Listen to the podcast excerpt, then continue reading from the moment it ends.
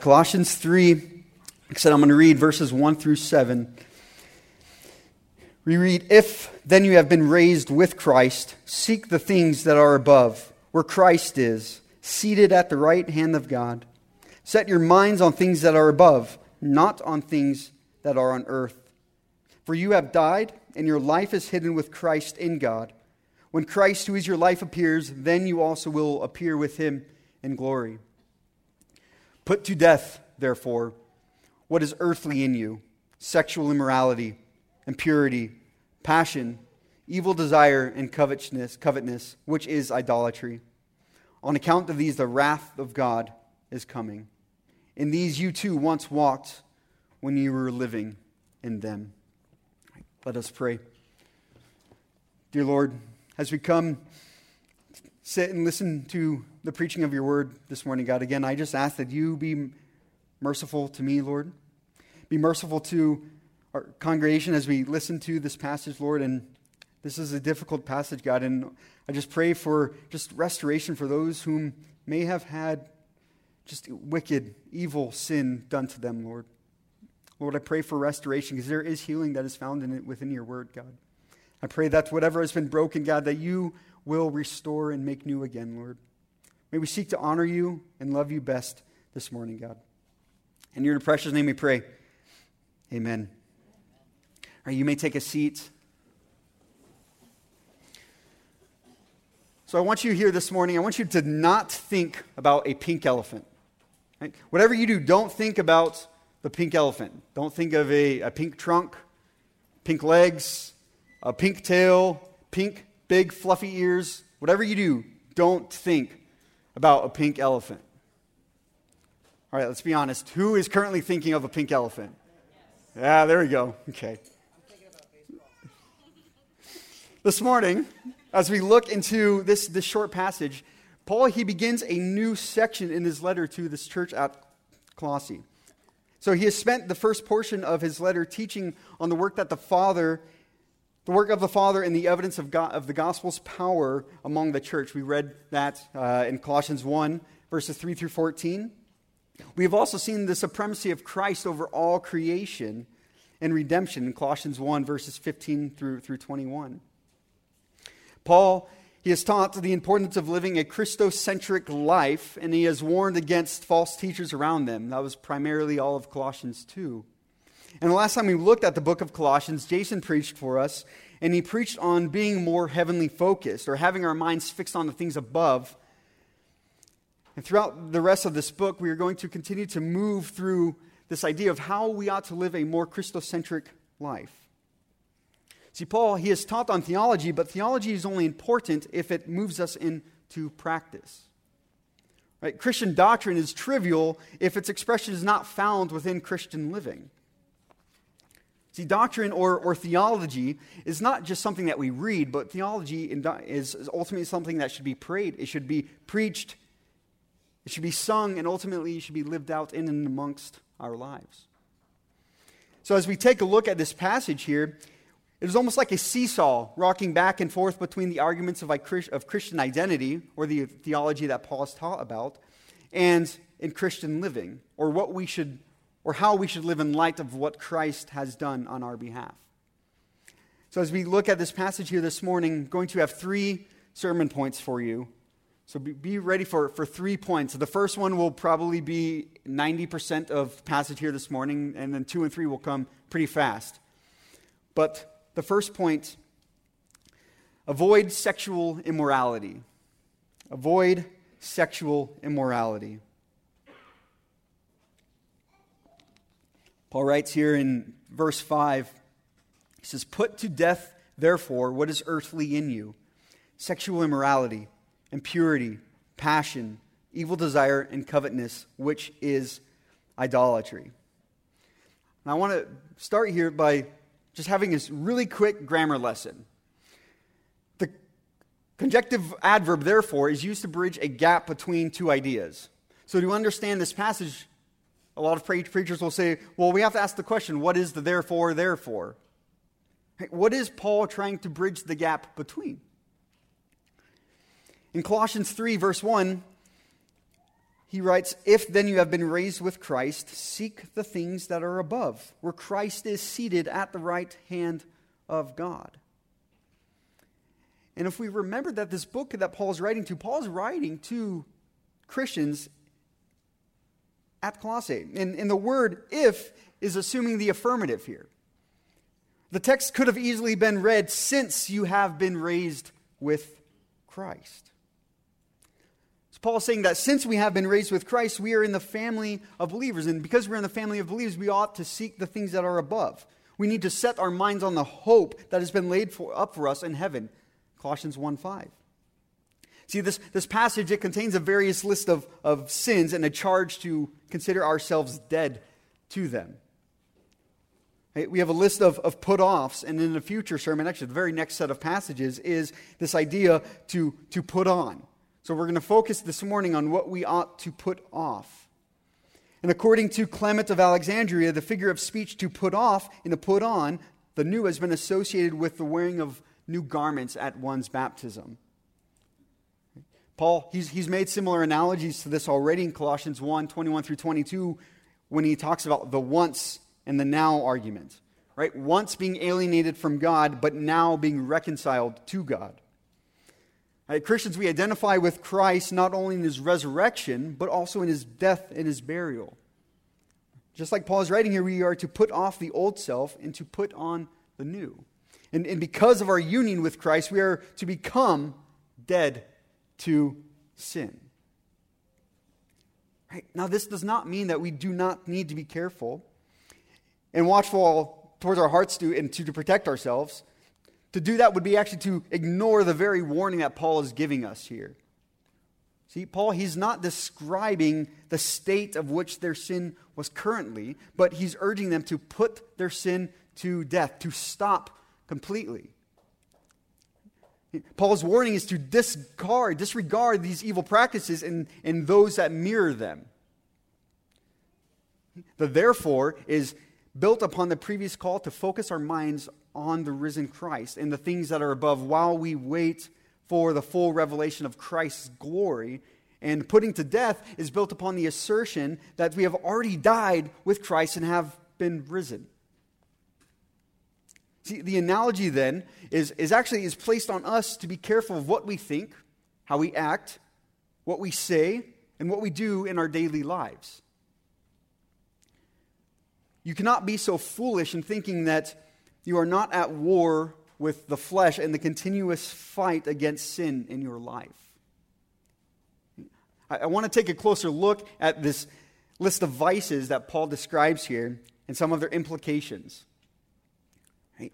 The list begins with Paul saying, Put to death, therefore, what is earthly in you sexual immorality, impurity, passion, evil desire, and covetousness, which is idolatry. So, sexual immorality. This Greek word, the Greek word is porneia, and is used to describe fornication of, of any sort. It is the very same word where we get pornography from. Right? And the use of Sexual immorality or porneia extends to any kind of improper sexual behavior that is outside the bounds that God has declared for sex. Impurity. The word is used to describe, in a more of a general sense, any kind of moral corruption or lurid imagination, speech, a filthy mind, etc. We actually see uh, Jesus using this, this phrase in Matthew 23 27 when Christ says, Woe to you, scribes and Pharisees, hypocrites, for you are like whitewashed tombs, which outwardly appear beautiful, but within are full of dead people's bones and all uncleanliness. Uncleanliness and impurity is the same Greek word that is being used there. See, our thoughts, imaginations, and words, and what we consume on televisions or what we read in books and magazines can be considered impure. Passion.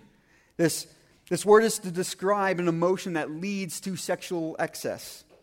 Paul uses the same word to describe the lust of the Gentiles who did not know God in 1 Thessalonians 4 6, and that of homosexuality in Romans 1 26, right? This evil, wicked emotion that leads to sexual access, leads to something wanting more. Right? Evil desire. The, the word desire can be used both in, in a positive and a negative connotation. However, just within Greek writing, when it is used negatively, it's typically being referred or being used in, in a sense referring to our human tendency towards our sin. So evil desires is a referring to our human tendency towards sin. James 1 14 through 15, we read, But each person is tempted when he is lured and enticed by his desire. Then desire, when it is conceived, gives birth to sin, and sin, when it is fully grown, brings forth death. You see the use of evil desire in that passage? The next vice list says greed or covetousness. This is just a general sense of an inappropriate desire for something more, for an inappropriate desire for wanting something more. And the last word is idolatry. Think of idolatry as a sense of false worship. Now, we may read these, these lists of vices here, and we may think, well, this is a very specific list, and, and maybe you have not personally dealt with some of these things, but there's an overarching principle here that if you miss the principle, you miss the entire point of Paul's passage here. You know, Pastor Travis and I, a couple weeks back, we were um, talking about this passage, and, and he commented on it. Was actually interesting if we look at this list of vices in the reverse order. You know, and he, and he, he made a comment that people don't just wake up one day and suddenly decide that they're going to commit sexual immorality. He, Paul, he begins with a very general class of sin, and then he elaborates on what he means by giving, by giving these uh, five specific vices. And he concludes with a, with a generalization. And he says, Put to death what is earthly in you. See, the list doesn't begin with sexual immorality. Rather, the, the list begins with our earthly nature or a desire to please ourselves rather than to please God. And actually, this, if we look at this list, the list is bookended by the very same idea when we read, which is idolatry. See, idolatry ex- extends far beyond an idol like a golden calf, a, a tall building, or a beautiful temple. Idolatry is a matter of the heart. It is a matter of a desire to please oneself and worship the things which are created rather than the one who creates them all. So we read this list and we look at this list and it stems out of a, of, out of a desire to please ourselves.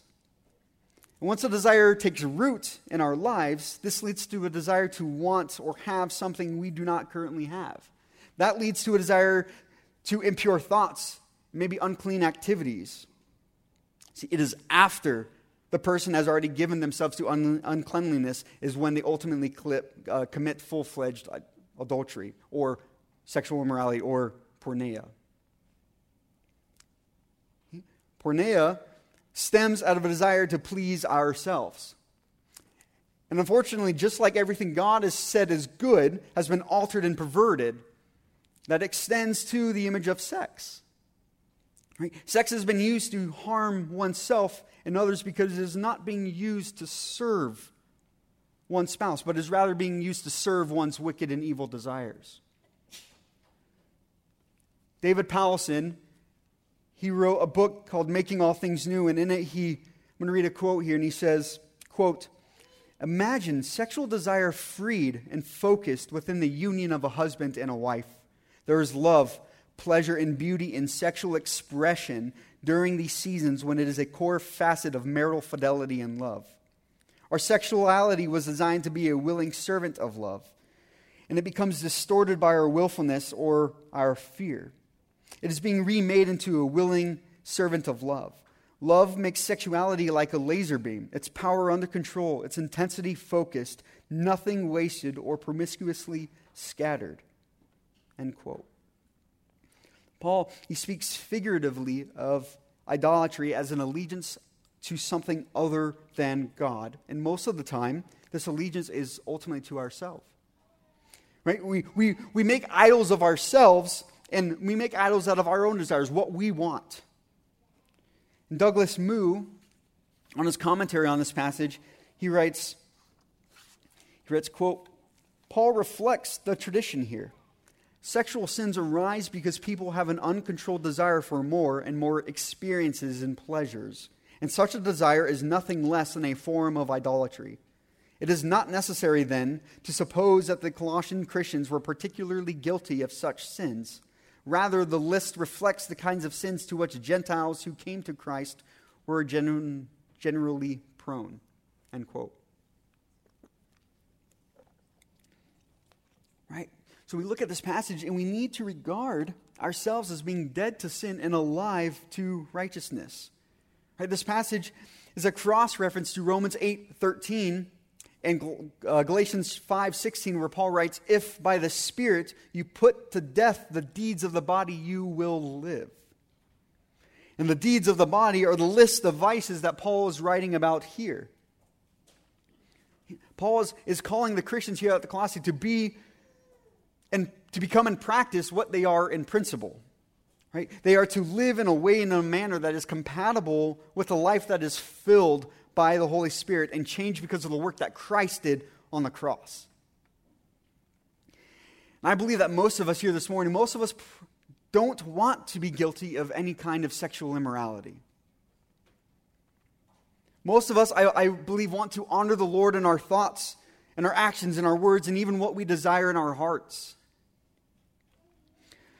The question then becomes well, how can we avoid sexual immorality? And the answer, the answer is with the help of the Holy Spirit in our lives. See, if, if we follow these vices again, we can see that to put to death the, the sexual immorality in our lives, we need to put to death the dirty thinking.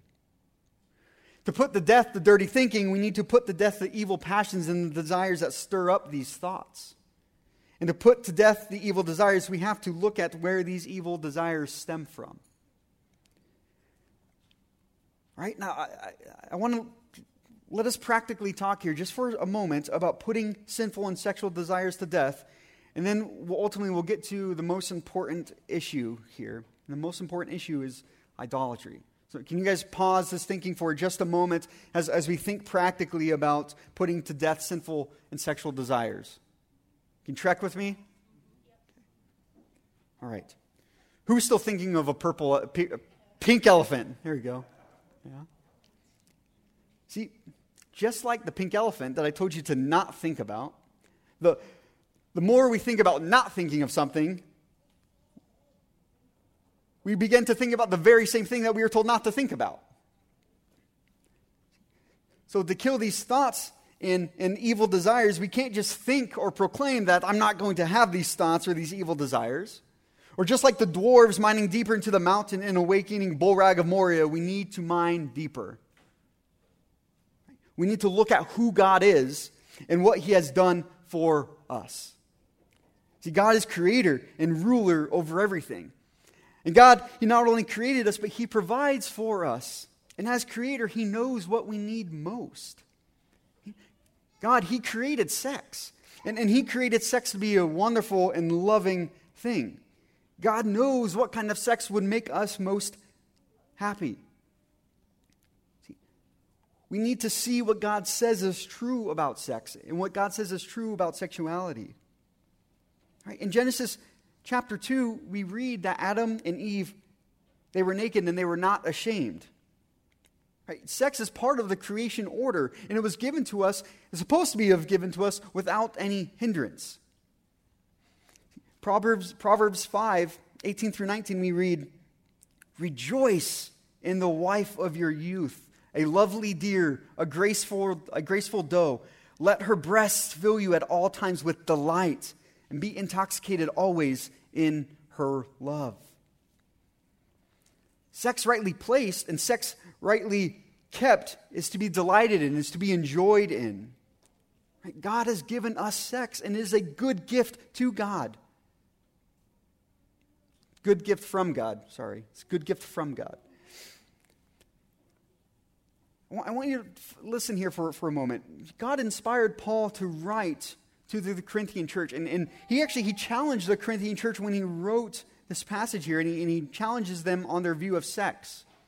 And 1 Corinthians, if you want to flip here, 1 Corinthians chapter 7, verses 3 through 4. 1 Corinthians 7, verses 3 and 4.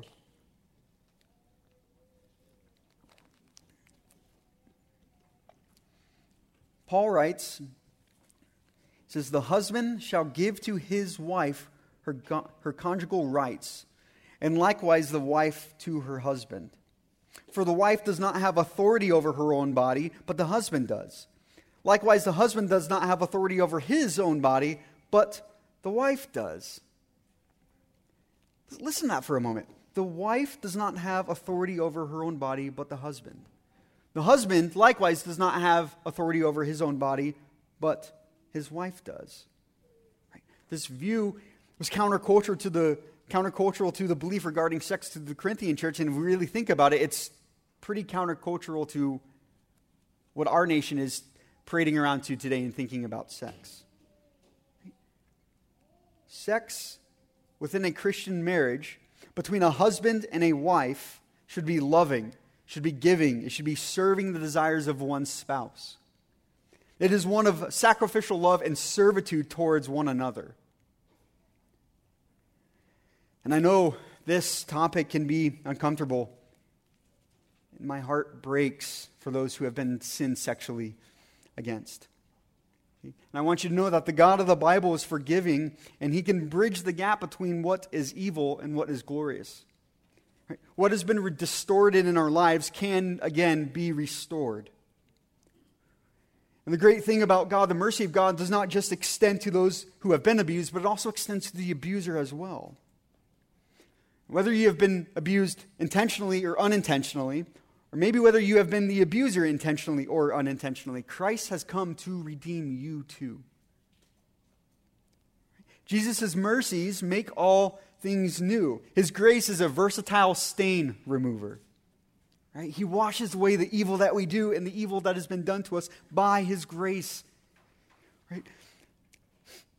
God tells us that though our sins are like scarlet, we can be washed as snow, and Christ has come to restore and rescue those that have been victimized. Listen to the psalmist. He, read, he writes, O Lord, you hear the desire of the afflicted. You will strengthen their hearts. You will incline your ear to do justice to the fatherless and the oppressed, so that the man who is of the earth may strike terror no more. Psalm 10, 17, and 18. Right? God, God has a high view of sex and he has a low view of immorality. We can find comfort in the beauty of the gospel, even when evil has been done to us or when we have been involved in the wickedness ourselves. David Powlison, he writes again in his book, Making All Things New. Great, great book, by the way. If, if you've have dealt with sexual immorality of other of any sort, highly recommend reading that book. But David Powlison, in Making All Things New, he writes, quote, Jesus comes for each and all.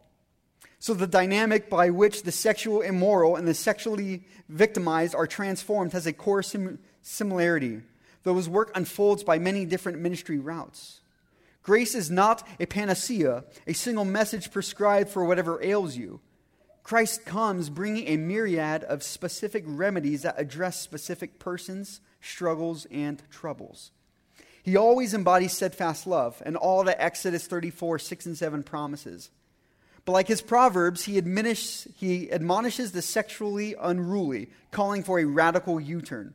Like the psalmist, he comforts the faint hearted, offering refuge and strength. Like a prophet, he brings justice in, in, indicting, indicting sorry, oppressors and defending victims. Like a shepherd, he guides and protects, holding on to the weak. He is patient with all whom he befriends. In other words, he meets you right where you are. And he's always thinking about what you need to know and the next step you need to take. End quote. Let's, let's, let's look at this practically for a moment now. Each person here may do things a little bit differently. Right? Maybe you're the one that has an accountability software installed on, on your phone or computer that blocks certain website or, or certain content. Maybe you get rid of your social media accounts or go back to flip phones. Maybe you don't spend time with that, that one person anymore that you're always getting yourself in trouble with. Maybe you stop reading those romance novels that pervert the true image of love and protection. I suggest burn them, and when you do, invite me over, and I want to roast marshmallows over them. If you are actively engaging in sexual immorality right now, you either better break it off and that relationship, repent, plead with the Lord to save you, ask Him for forgiveness and mercy, or your option is go and get married right now. And don't let a silly cost of a marriage certificate stop you. I will pay for your marriage certificate. You don't have an excuse here. Right? Do you see where I'm going? Do you remember Christ's hyperbole when he said to you to gouge out your eye or to cut off your hand before letting it lead you to sin? Don't put yourself in a position where you even have even the slightest opportunity to act foolishly and to act ungodly. All right, now I want to bring us full circle here, and I want to get to the, the root of the issue. Right? And the root of the issue is idolatry. This is the most important vice list here. This is the, the, the list that everything stems out of. Right? How can I possibly say that the root of sexual immorality begins at the heart of idolatry? Right? Often, a, a man, his desire is to take dominion. Right? He wants to be honored, he wants to be served, he wants to be worshiped. So, what he does, he creates a false dichotomy that all women want to make him Lord in their lives, and, they, and that all women want to seek to serve him. Right? And, and they do this by either acting out in chasing women, pornography, false relationships, and, and women, though idolatry may not always be as explicit, the concept of, of being loved, being protected, being adored, being worshiped by a man is pleasing. And this is where we, we get this idea of reading these wicked novels or these terrible Hallmark romance movies where the woman's desire is sought out by a man who wants and finds her to be beautiful, loving, desirable, a goddess. So idolatry comes in either the desire to have dominion or it comes out of the desire to be served by someone. And if we allow ourselves to be our own little demigods, where love and sex's only purpose is to fulfill our sinful desires, we are moving further away from what God wills for us. And we're moving further away from what God has already said was good and pleasing. So avoid sexual immorality. Point number two remember the holiness of God. Remember the holiness of God. I'm reading verses 5 and 6. Put to death, therefore, what is earthly in you sexual immorality, impurity, passion, evil desire, and covetousness, which is idolatry. On account of these, the wrath of God is coming. Do you hear the warning of the Lord this morning? See, vice, vice lists given in the New Testament often conclude with a reminder that God will judge the kind of behavior and conduct in the list. For other examples, you can see Galatians 5, 1 Corinthians 6, Ephesians 5. The warning that God depicts is a lifestyle of those that are at enmity with the Lord. The warning that the Lord gives to you and gives to me this morning underlines the seriousness of the sins that have just been laid before us. This is a direct and an explicit warning to take seriously what is about to take place. Putting to death these sins is vital because God warns us that the wrath will fall upon those who continue in them. See, Douglas Moo, he, com- he, he comments and points out that the putting to death these sins is possible. He says natural even, because God has given to his people, through the Holy Spirit, a new power to conform, to conform or conduct to God's commands. You may say, well, Anthony, that really doesn't sound like holiness, but that sounds a little bit more like wrath instead. And I would counsel you in saying that you cannot separate the wrath of God and his holiness. See, the wrath of God must be demanded because God is infinitely holy, and the holiness of God requires his swift judgment against all things that are against God. God has told us that the wage for our sins is death, and his wrath is the proper response for our sins.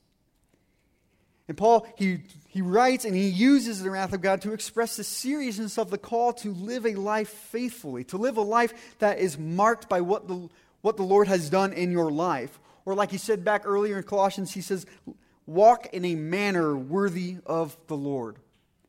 Live a life that is walking in a manner worthy of the Lord. See, God's wrath and his, and his revelation of his holiness and righteousness will not fall only upon the sexually immoral, but it'll also fall upon the one who thinks they can make themselves out to be the ones that people should serve in worship.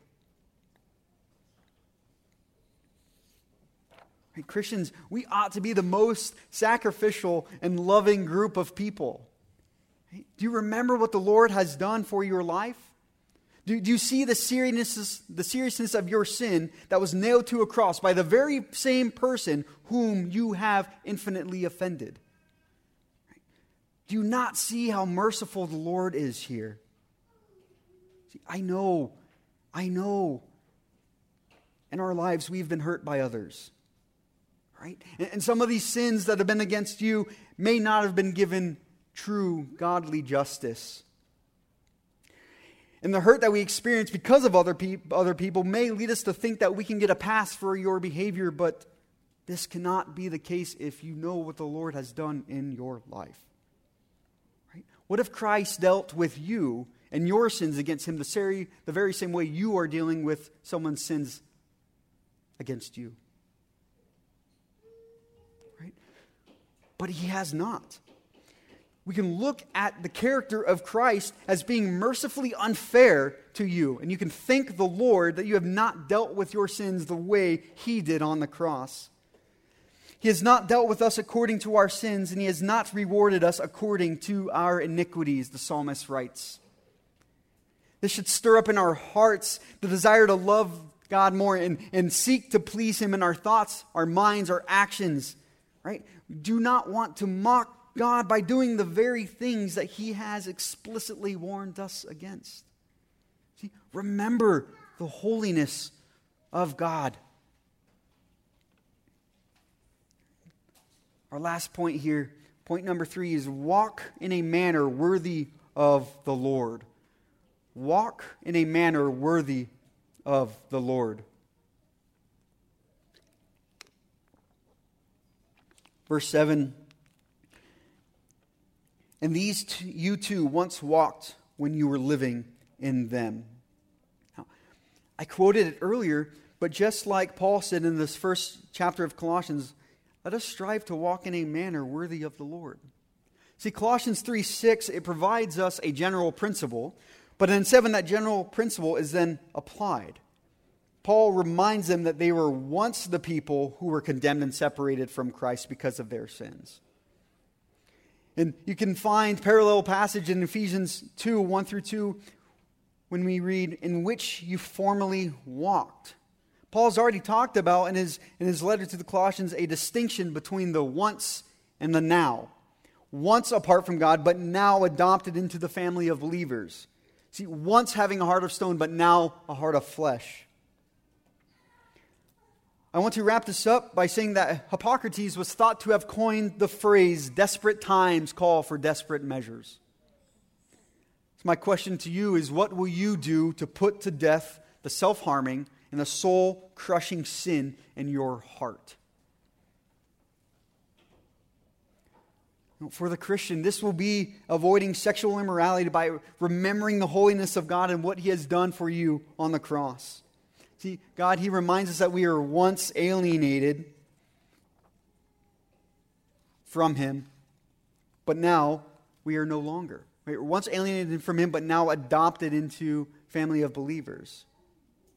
Right? We once walked in a manner that is unworthy and masked by sins like sexual immorality, impurity, evil and wicked passions and desires, and idolatry. Your desire ought to be to walk in a manner that is pleasing and worthy to the Lord. And if this is an area that you struggle in, please come talk to an elder after service. Please, Pastor Travis and I will be up here after service. We are more than willing and wanting to pray with you. This is something you will not be able to do alone. In the church, if this is an issue where you are rude and arrogant towards others, stop it. Do you not forget or do you not remember what the Lord has done on your behalf? Many of us, too, have once struggled in these areas. Now, if you're an unbeliever here this morning, I pray that the Lord softens your heart and He opens your, your eyes to the false belief that you can find satisfaction in this broken, empty, void world and think that you can be served by someone or think that you can serve yourself. You are guilty of offending a holy, perfect, righteous, and loving God. And if you do not repent of your sins, you do not come humbly to the Lord and plead and ask Him to save your soul, you will one day spend eternity under His wrath. But there's hope. Just like all the believers in this room here this morning, there is hope for you. Romans 10:13 says all who call upon the name of the Lord will be saved. God, he has offered you his son. He has offered you hope for eternal life that if you will let go of your sin and embrace Jesus Christ, he will save your soul. Be saved today. Let us pray. God, thank you just for this day, Lord. Thank you for just your word and just the reminder, God, that we need you. Thank you for the Holy Spirit to, that you've given us, that we can help fight against these sins, God, that we've given. Lord, I just pray that as we seek to honor you, God, that you will just strengthen us, you will encourage us, Lord. I pray that as a church we will come together and we will help those who need it most, God. That we will be a, group of people who will not be arrogant and unkind, but will be loving and compassionate against those whom are dealing with these sins, God. And Lord, I just, I ultimately, I also pray for conviction, Lord. That if this is an area that someone is, is dealing with, God, I pray that you will challenge them, that they will repent of their ways, Lord, that they will seek you, that they will fall humbly at your feet and ask you for forgiveness, Lord. Lord, I pray for the unbeliever who is here. God, I just pray that you will challenge them. You will change their hearts. You will change their minds to, to look at you, Lord, and, and to plead with you, Lord. I ask that you will save souls, Lord, grow your church, be merciful to us. In your precious name we pray. Amen.